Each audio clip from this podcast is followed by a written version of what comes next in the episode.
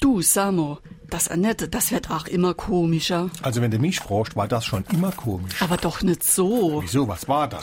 Ei, es ging um unser Treffen. Ich wollte nur die Anfahrtsbeschreibung zuschicken, aber das geht gar nicht. Und warum nicht? Ei, die Madame ist weder bei WhatsApp noch hat sie privat die Mailadresse. Oh, leck, das gibt's doch gar nicht. Warum dann das? Ei, es hätt auf der Arbeit schon genug Mails zu schreiben und will der Hemm mit dem neumodischen Zeichen nix zu tun haben. Es wär noch eins vom alten Schlag hat's gemeint. Jo, alter Schlag.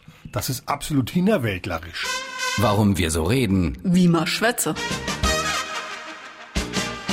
Ein rückständiger, provinzieller Mensch wird gerne als Hinterwäldler bezeichnet und das schon seit dem 19. Jahrhundert. Um das Jahr 1830 wurde der englische Begriff Backwoodsman eingedeutscht. Damit umschrieb man in den USA jene Siedler, die sich hinter dem Allegheny-Gebirge niederließen.